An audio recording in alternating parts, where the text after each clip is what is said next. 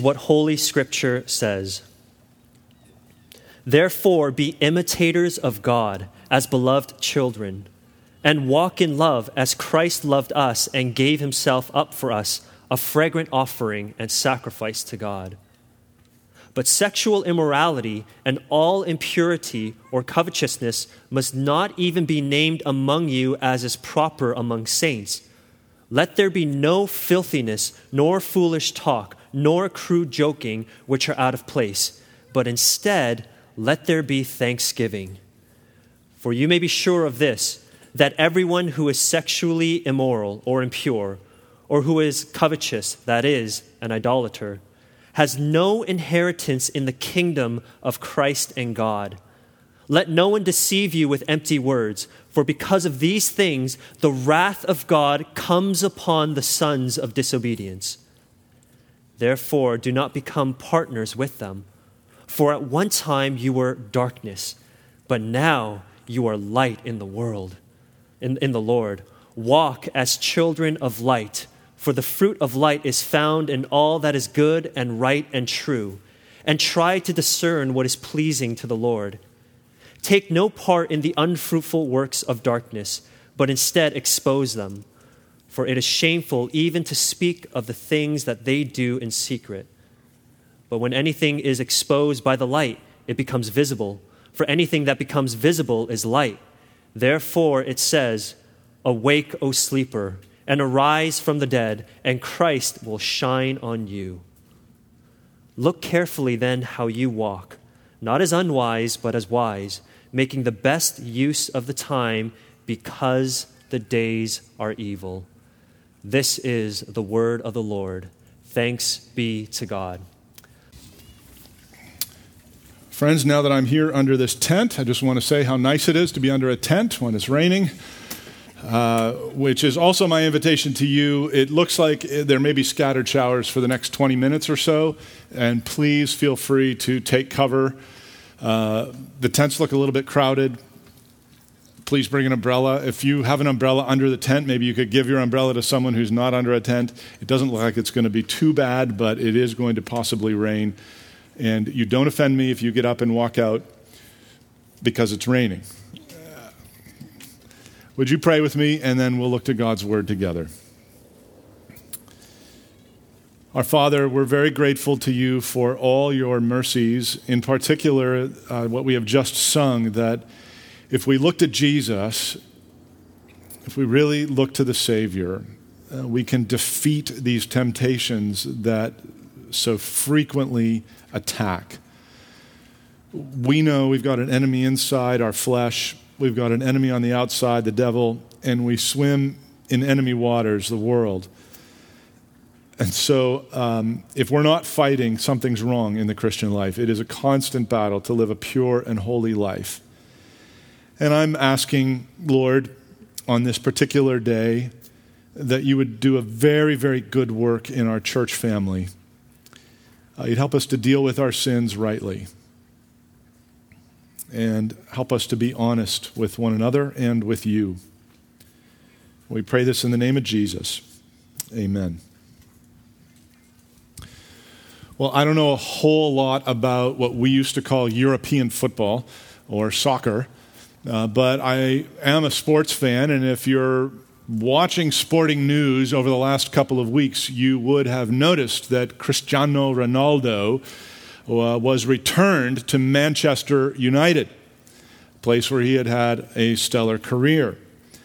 And I want you to imagine with me that at the next Manchester Derby, when Manchester United plays Manchester City, I want you to imagine with me that Ronaldo comes out wearing the colors, the uniform of the arch rival Manchester City.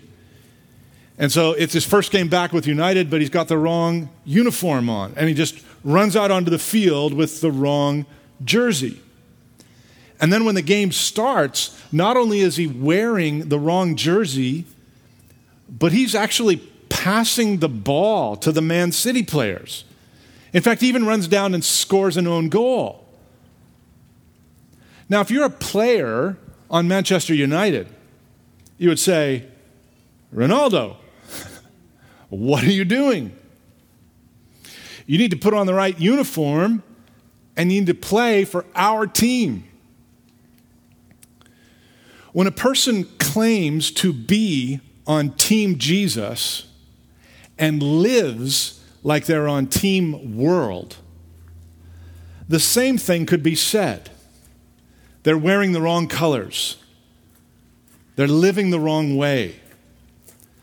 A few weeks ago, I introduced you to Sin Encyclopedia, Volume 1. If you've got your Bible, open it there to Ephesians chapter 5. Uh, back in chapter 4, I demonstrated to you this, this sort of listing of sins. And it's interesting because Paul's writing to Christians and he's saying, Christians can commit all these terrible sins, and he's telling them that so that they will what? So that they'll stop, so that they won't.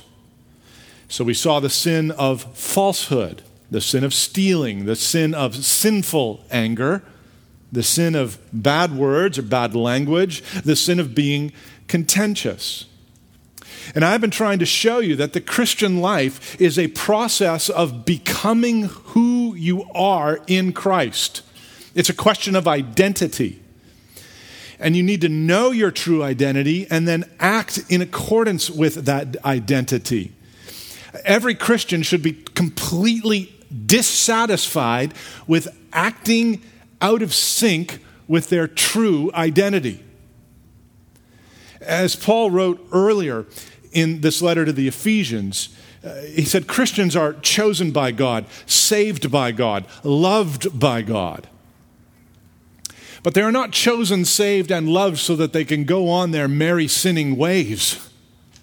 Remember, you are chosen to what? To be holy, you are saved to do good works. You are loved in order to love other people.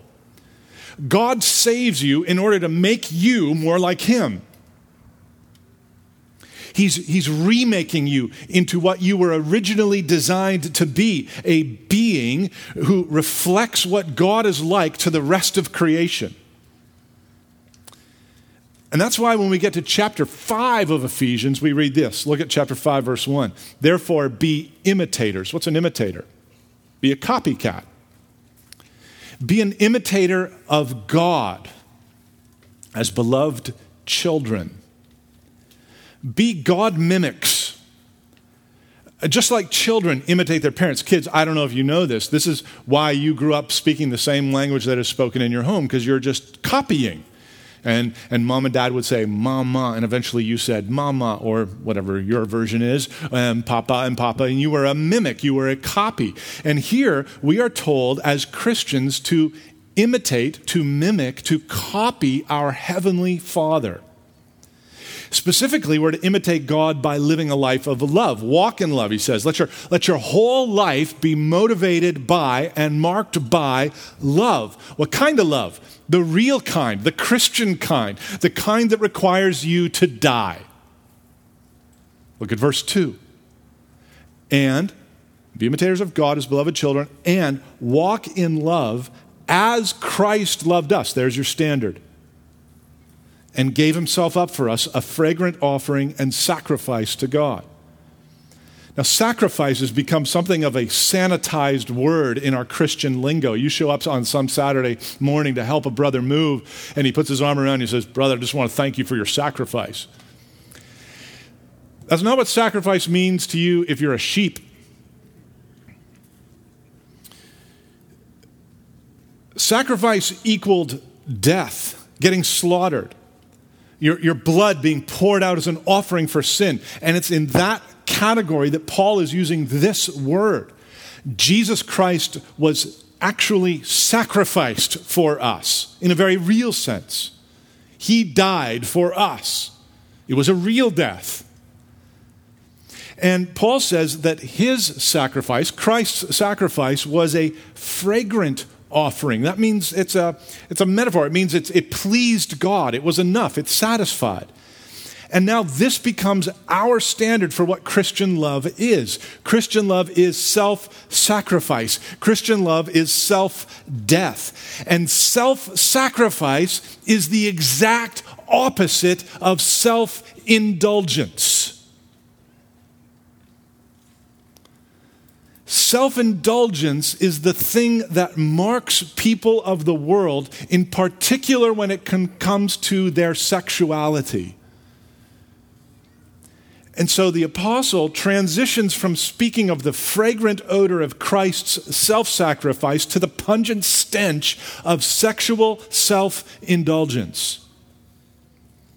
And it's these sexual sins that fill out volume two of our sin encyclopedia, things Christians must not do. Again, Paul's writing to Christians. He says, um, apparently Christians are doing these things, but it, it should not be.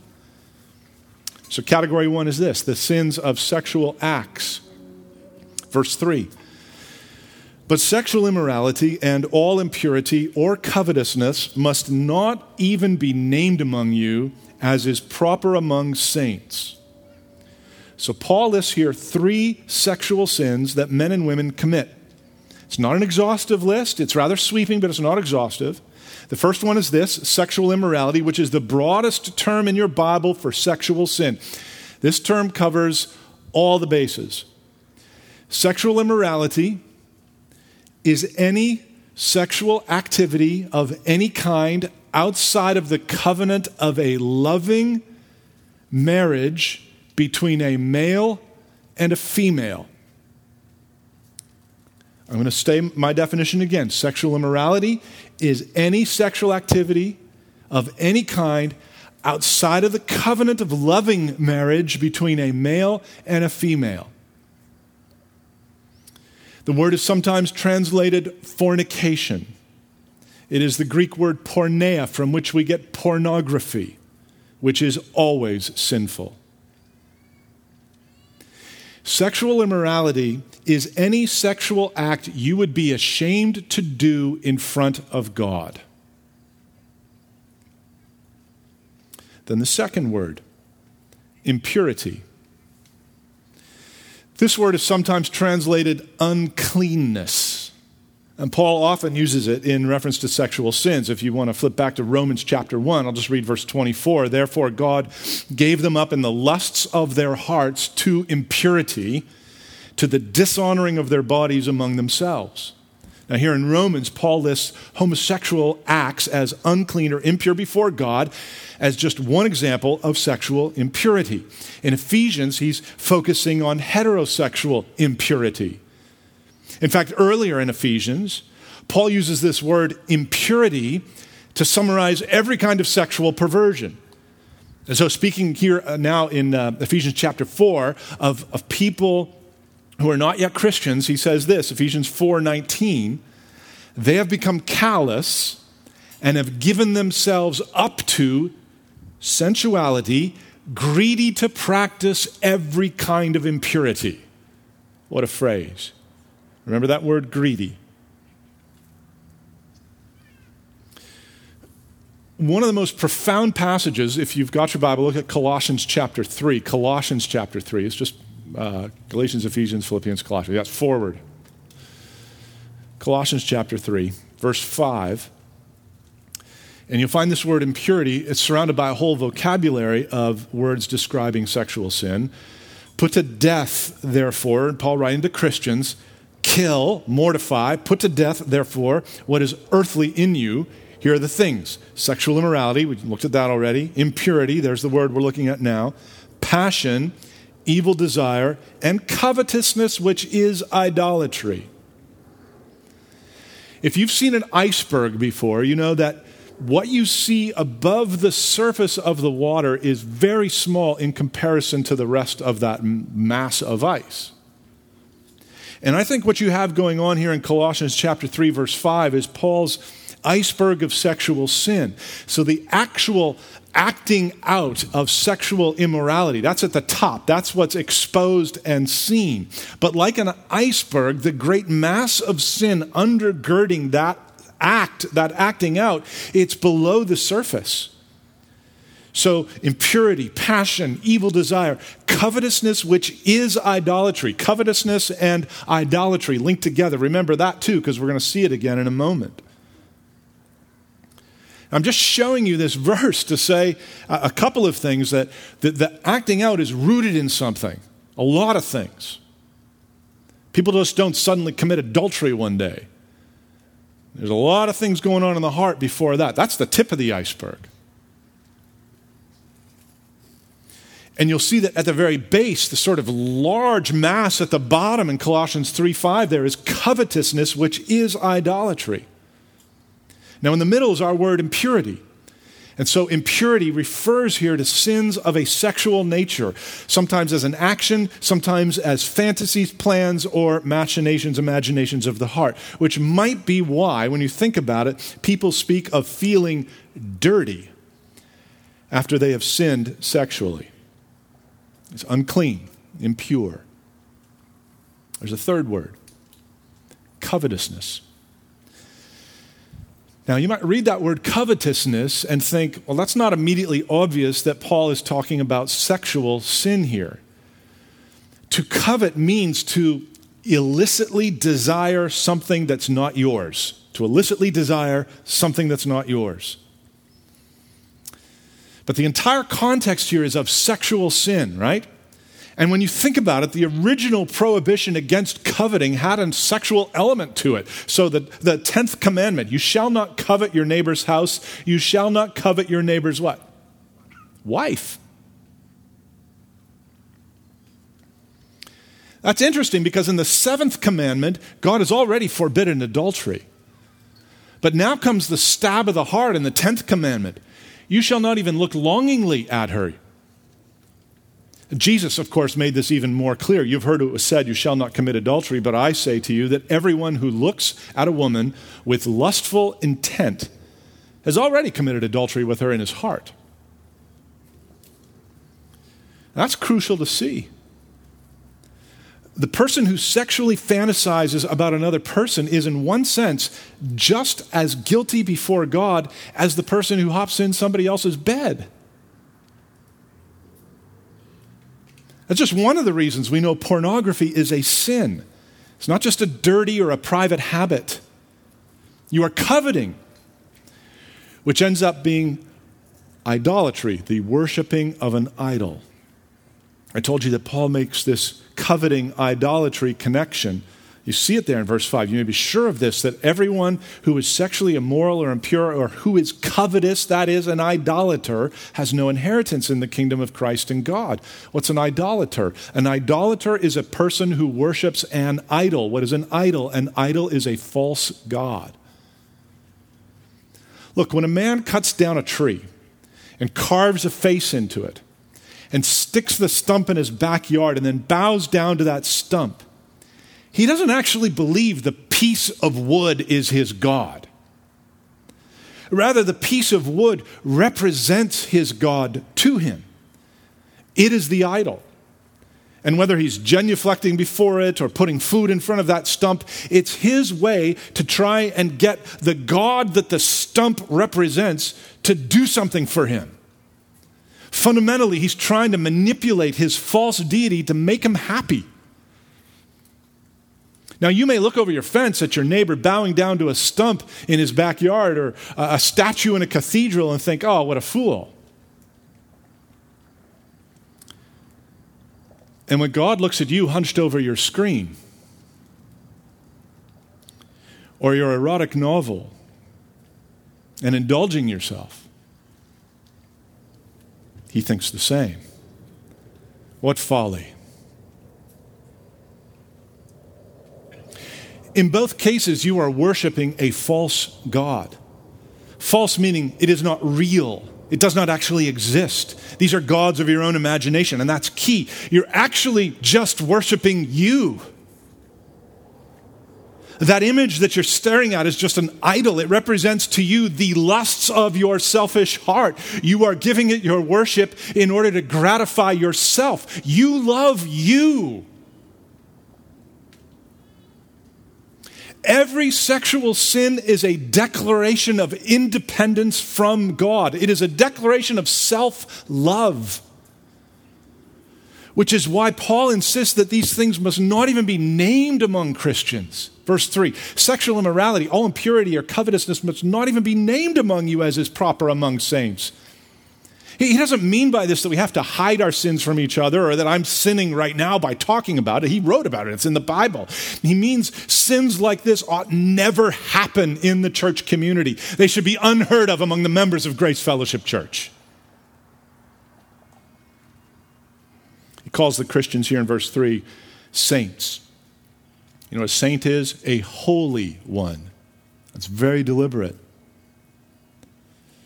It is entirely unfitting. It is entirely improper for a holy one to act in this perverse and self gratifying way. It's the opposite of love, and hence the opposite of God. God, who is perfectly holy, the God that we're supposed to be copying and mimicking. When you sexually sin, you act like a businessman in a clown suit. It, the clothes don't fit, the outfit is inappropriate. Imagine with me that our Lord Jesus showed up at Grace Fellowship Church today. Good day. and he doesn't say much, but he erects a large screen, very large screen. He says, I'm now going to display all the sexual sins of every member of Grace Fellowship Church from the last week. What would that screen look like? Would it be blank? Because that would be fitting. That would be proper for Christians. More on this later. Number two, the sins of sexual words. We maybe think less about this one than we should. Verse 4 Let there be no filthiness, nor foolish talk, nor crude joking, which are out of place, but instead let there be thanksgiving. There are three terms here as well. And again, there's a bit of overlap between them, but they all have to do with sins of sexual speech. The potty mind leads to a potty mouth. First one, filthiness. Filthiness refers to obscene talk, indecent talk. It's the most general of the three terms. It captures any kind of speech with sexual overtones or promiscuous descriptions. Filthiness. The second is foolish talk, moron logia, stupid talk. But again, contextually, this is sexually insane speech. It is saying or writing or texting or commenting things that are sexually silly or rude or perverse. Not only is there foolish talk, there is crude joking, vulgar humor all that trivializes or demeans in the sexual realm. It should be clear Paul's not prohibiting all humor here, he's just prohibiting vulgar humor. And this kind of talk is the opposite of appropriate Christian behavior. Grab your umbrellas.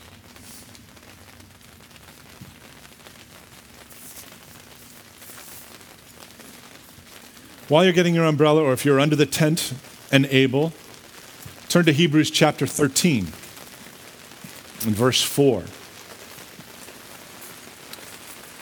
Hebrews chapter 13 and verse 4.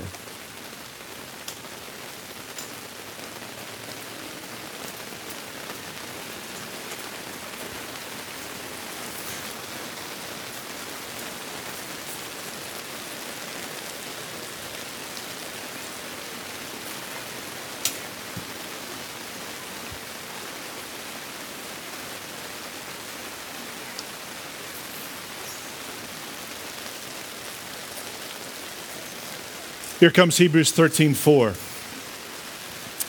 Let marriage be held in honor among all, and let the marriage bed be undefiled, for God will judge the sexually immoral and adulterous. God will judge the sexually immoral and adulterous. Friends, you want to surprise people at work this week? You could tell them you sat through a service in the pouring rain. It might be surprising. Or you could just tell them how much you love your spouse. You could make a commitment to never say anything wrong about your spouse. Or the next time somebody around the water cooler or the lunchroom is making a sexually perverse joke, you could not laugh.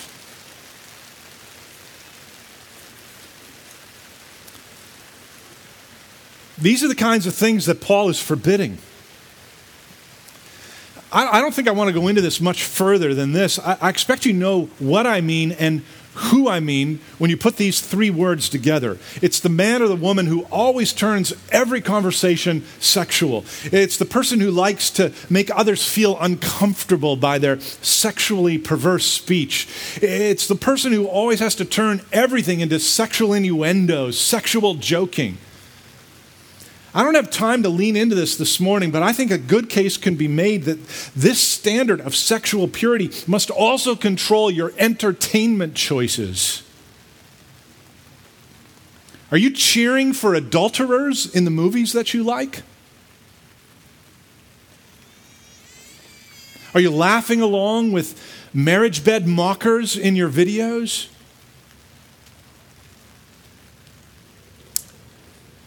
I walked past a river this week after a really big rainfall, and uh, the river was. We stopped. Will and I were together. We stopped and looked at the river. It was just, you couldn't hardly see. You couldn't see anything. It was just full of mud because there had been a large rainfall and everything had washed down and drained into the river. Is your river getting polluted every night by your screens? Because a river is going to carry all that out to the lake. And, and your life, if it's polluted, it's going to, what, what goes in is what comes out. Paul says this kind of sexually perverse speech is out of place in the household of God. That, that's just another word for improper. Both these words that he uses, they mean this kind of behavior, this acting out, and this kind of speech is not fitting. It doesn't match being holy, it doesn't match being self sacrificing, and it is certainly not full of love. And it's this idea of impropriety, of, of not fitting with following God that, that should be our first motivation when it comes to ridding our lives of all sexual acting out and sexually perverse speech. But I'm going to give you a second and a far more terrifying reason to stop today. Before I tell you that, can I just be frank? The Bible talks a lot about our sexuality. God invented sexuality. He's not ashamed of it, He's not scared of it. But humans have struggled to live sexually pure since the fall. So I assume, on the one hand, that after months of being locked up in a pandemic, maybe slightly out of fellowship, maybe fomented by the nightly news, that there's a bunch of people here today who are not doing great with their sexual purity. And I have enough conversations with brothers and sisters to know that's the case. More than that, we live in a sexually bizarre world it is hypersexualized. That's the water in which we swim. And I fear that just like we might start to tolerate sins like sinful anger, sins like falsehood, uh, sins like we looked at before, so we might begin to tolerate sins of sexual immorality. So let me point out for you this morning what you will get if you refuse to repent from your sins of sexual immorality. Number three, the reward for sexual sinning. First reward is no heaven. Look, Paul says that if your actions do not fit with the kingdom, then you as a person have no citizenship in the kingdom.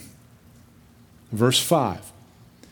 You may be sure of this that everyone, what's that word? Everyone who is sexually immoral or impure or who is covetous, that is, an idolater, has no inheritance in the kingdom of Christ and God. Now, let me slow down here a bit and point something out to you.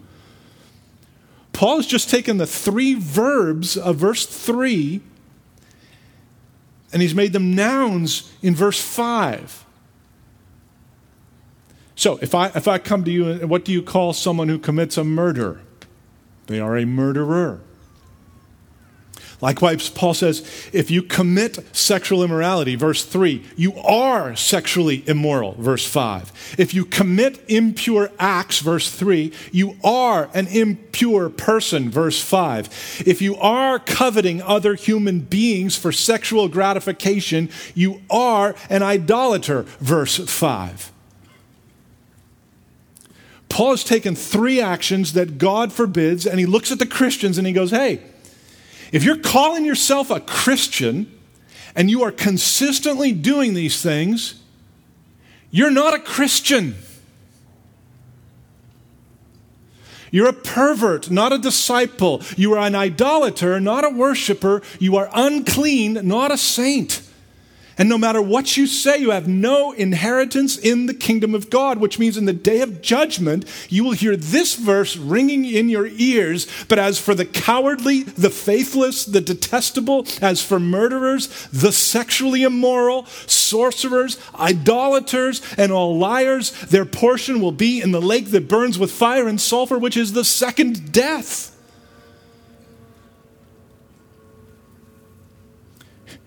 you might be sitting there right now and just saying, oh, wait, hold on a second. God is a God of love. I've tried really hard. He's going to forgive me. After all, once saved, always saved. It doesn't really matter how I live. To which I say with the apostle, verse 6 let no one deceive you with empty words. For because of these things, the wrath of God comes upon the sons of disobedience. Therefore, do not be partners with them because of these things. What things? Sexual immorality, impurity, covetousness, foolishness, foolish talk, uh, filthiness, foolish talk, crude joking. Not only should you stop expecting an inheritance, you should start expecting judgment. Verse 6 Let no one deceive you with empty words. For because of these things, the wrath of God comes upon the sons of disobedience. Because of these things, the wrath of God comes on people, real people, called here the sons of disobedience men and women who decided that it was okay to flirt or make out with strangers or go to massage parlors or watch adultery in their movies or stare at actors pretending to have sexual relations or have sexual relations with their fiance when they're just engaged or pleasure themselves to their own fantasies or retell every crude joke they hear or make lurid comments about every woman who walks past. Oh, friend, do not be deceived. Never let the perseverance of the saints lure you into the presumption of a sinner. If you are not killing sin, it is killing you. And it will ultimately kill you forever. Christian, you simply cannot go on sexually sinning and have any shred of integrity to, to, call yourself a Christian. If you're saying, well, you know, once saved, always saved in your heart, well, you're in happy partnership with sexual sinners in your actions, you are deceived deceived.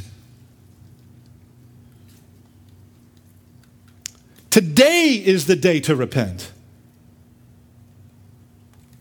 If there's some little head in your, or some little voice in your head telling you, well, just, just one more day of pleasure, then I'll deal with this. Friend, be like Joseph running from Potiphar's wife. Get up and run. If you refuse to repent today, what confidence do you have that you're going to repent tomorrow? God calls on you to do business with Him now. Oh, there's forgiveness available. There, there's hope for renewal and a turning away from these sins. But not if you're going to hang on to them. Not if you refuse to turn back. Not if you're only partly repenting I'll tell you a little bit about this, but I'll keep this secret. No, be done with the deception, be done with the self deception.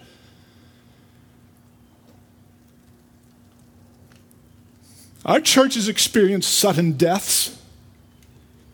Is it fair for me to say? How do you know you're going to have tomorrow to repent? How do you know? You don't. Wrath is around the corner for every sexually immoral, pervert, and idolater, for every crude joker. Do not be among them. Look at what he says in chapter 5, verse 14. Therefore, it says, Awake, O sleeper, and arise from the dead, and Christ will shine on you. It is time to come out of the shadows and into the light. The solution to the sins of sexually acting out or sexually perverse speech or not a chastity belt and a mouth guard. These sins come out of your heart. Jesus made that perfectly clear. Luke 6:45 out of the abundance of the heart his mouth speaks. Started in your heart. Jesus again, Mark chapter 7, verse 21 For from within, out of the heart of man, comes sexual immorality, adultery, coveting, sensuality. All these evil things come from within and they defile a person. The source of your sexual sins is not outside of you, it is in you. The source of these sins is in your heart, which means the solution to these sins must occur in your heart. The solution is not to try harder or deny the reality of impending judgment. The solution is to come to Christ. This is the only way to find heart change. Come mourning over your sins and get blessed. Come rejecting all your idols and be refreshed. Come repudiating your self indulgences and find the life that you've been searching for. There's no other way to come and no other way to avoid sure and certain judgment. Listen, the solution is the same for everybody here, whether you are professing faith in Jesus or not. If you're a man or a woman who tells the world you're a Christian but you are enslaved to sexual sin, come to Jesus. If you're a man or a woman who makes no claims of allegiance to Christ, yet know that you are a sexual sinner, come to Jesus. And as a friend of mine often says, come all the way to Jesus. You can knock over that wooden idol in your backyard or smash all the screens in your house, and so you should do if they're your idols, but you cannot change your heart. That takes the work of God, a work that God is willing and able to do if you'll turn from your sins and look to Jesus. The woman at the well who, who had cohabited with six different guys, one after another, from Jesus was offered a fountain of living waters. The adulterer David, when he repented, was offered a clean heart from God. The lustful Samson, at the end was given purpose to his life. There is hope for you, friend. There is abounding hope if you want to turn away from your sexual sins of word and deed. Sexual sinners are not hopeless cases to an almighty God.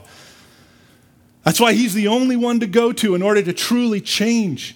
So flee to him now. Run to him now. Do business with the one who sees all of you and, and is willing to forgive you and is willing to restore you. Though your sins are like scarlet, they shall be white as snow. Though they are red like crimson, they shall become like wool.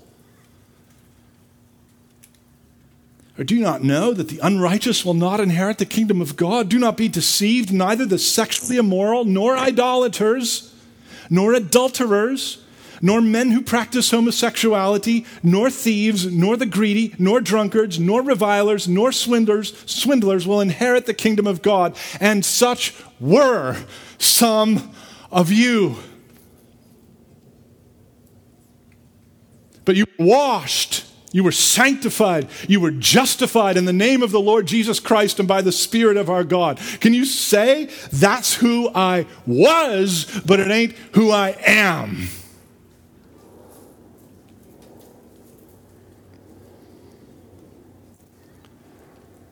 In a moment, we're going to sing a song, a song we relearned last week. It's called We Confess. The song is made up of two parts, right? In the first part, we confess our sins to the Lord. And I'm going to invite you to just to do that as, as we're as we're singing our confession, to sing our confession of our sexual sins. And after we've sung the first part of the song, I'm going to come back and I'm going to lead us in a, in a prayer. Because I really want you to make a decisive break today. I don't want you to leave this backyard planning to go back to normal. So I don't, I'm not like one of these people that thinks, you know, one great public act of renunciation cures everything. I don't believe that. I don't think you do either. But I also don't believe we should just carry on with our merry ways. And sometimes it serves us. Take a strong stand against our sins. Do you believe that if you do not repent of your sexual immorality, you will go to hell? Ponder that as we sing. Please stand with us.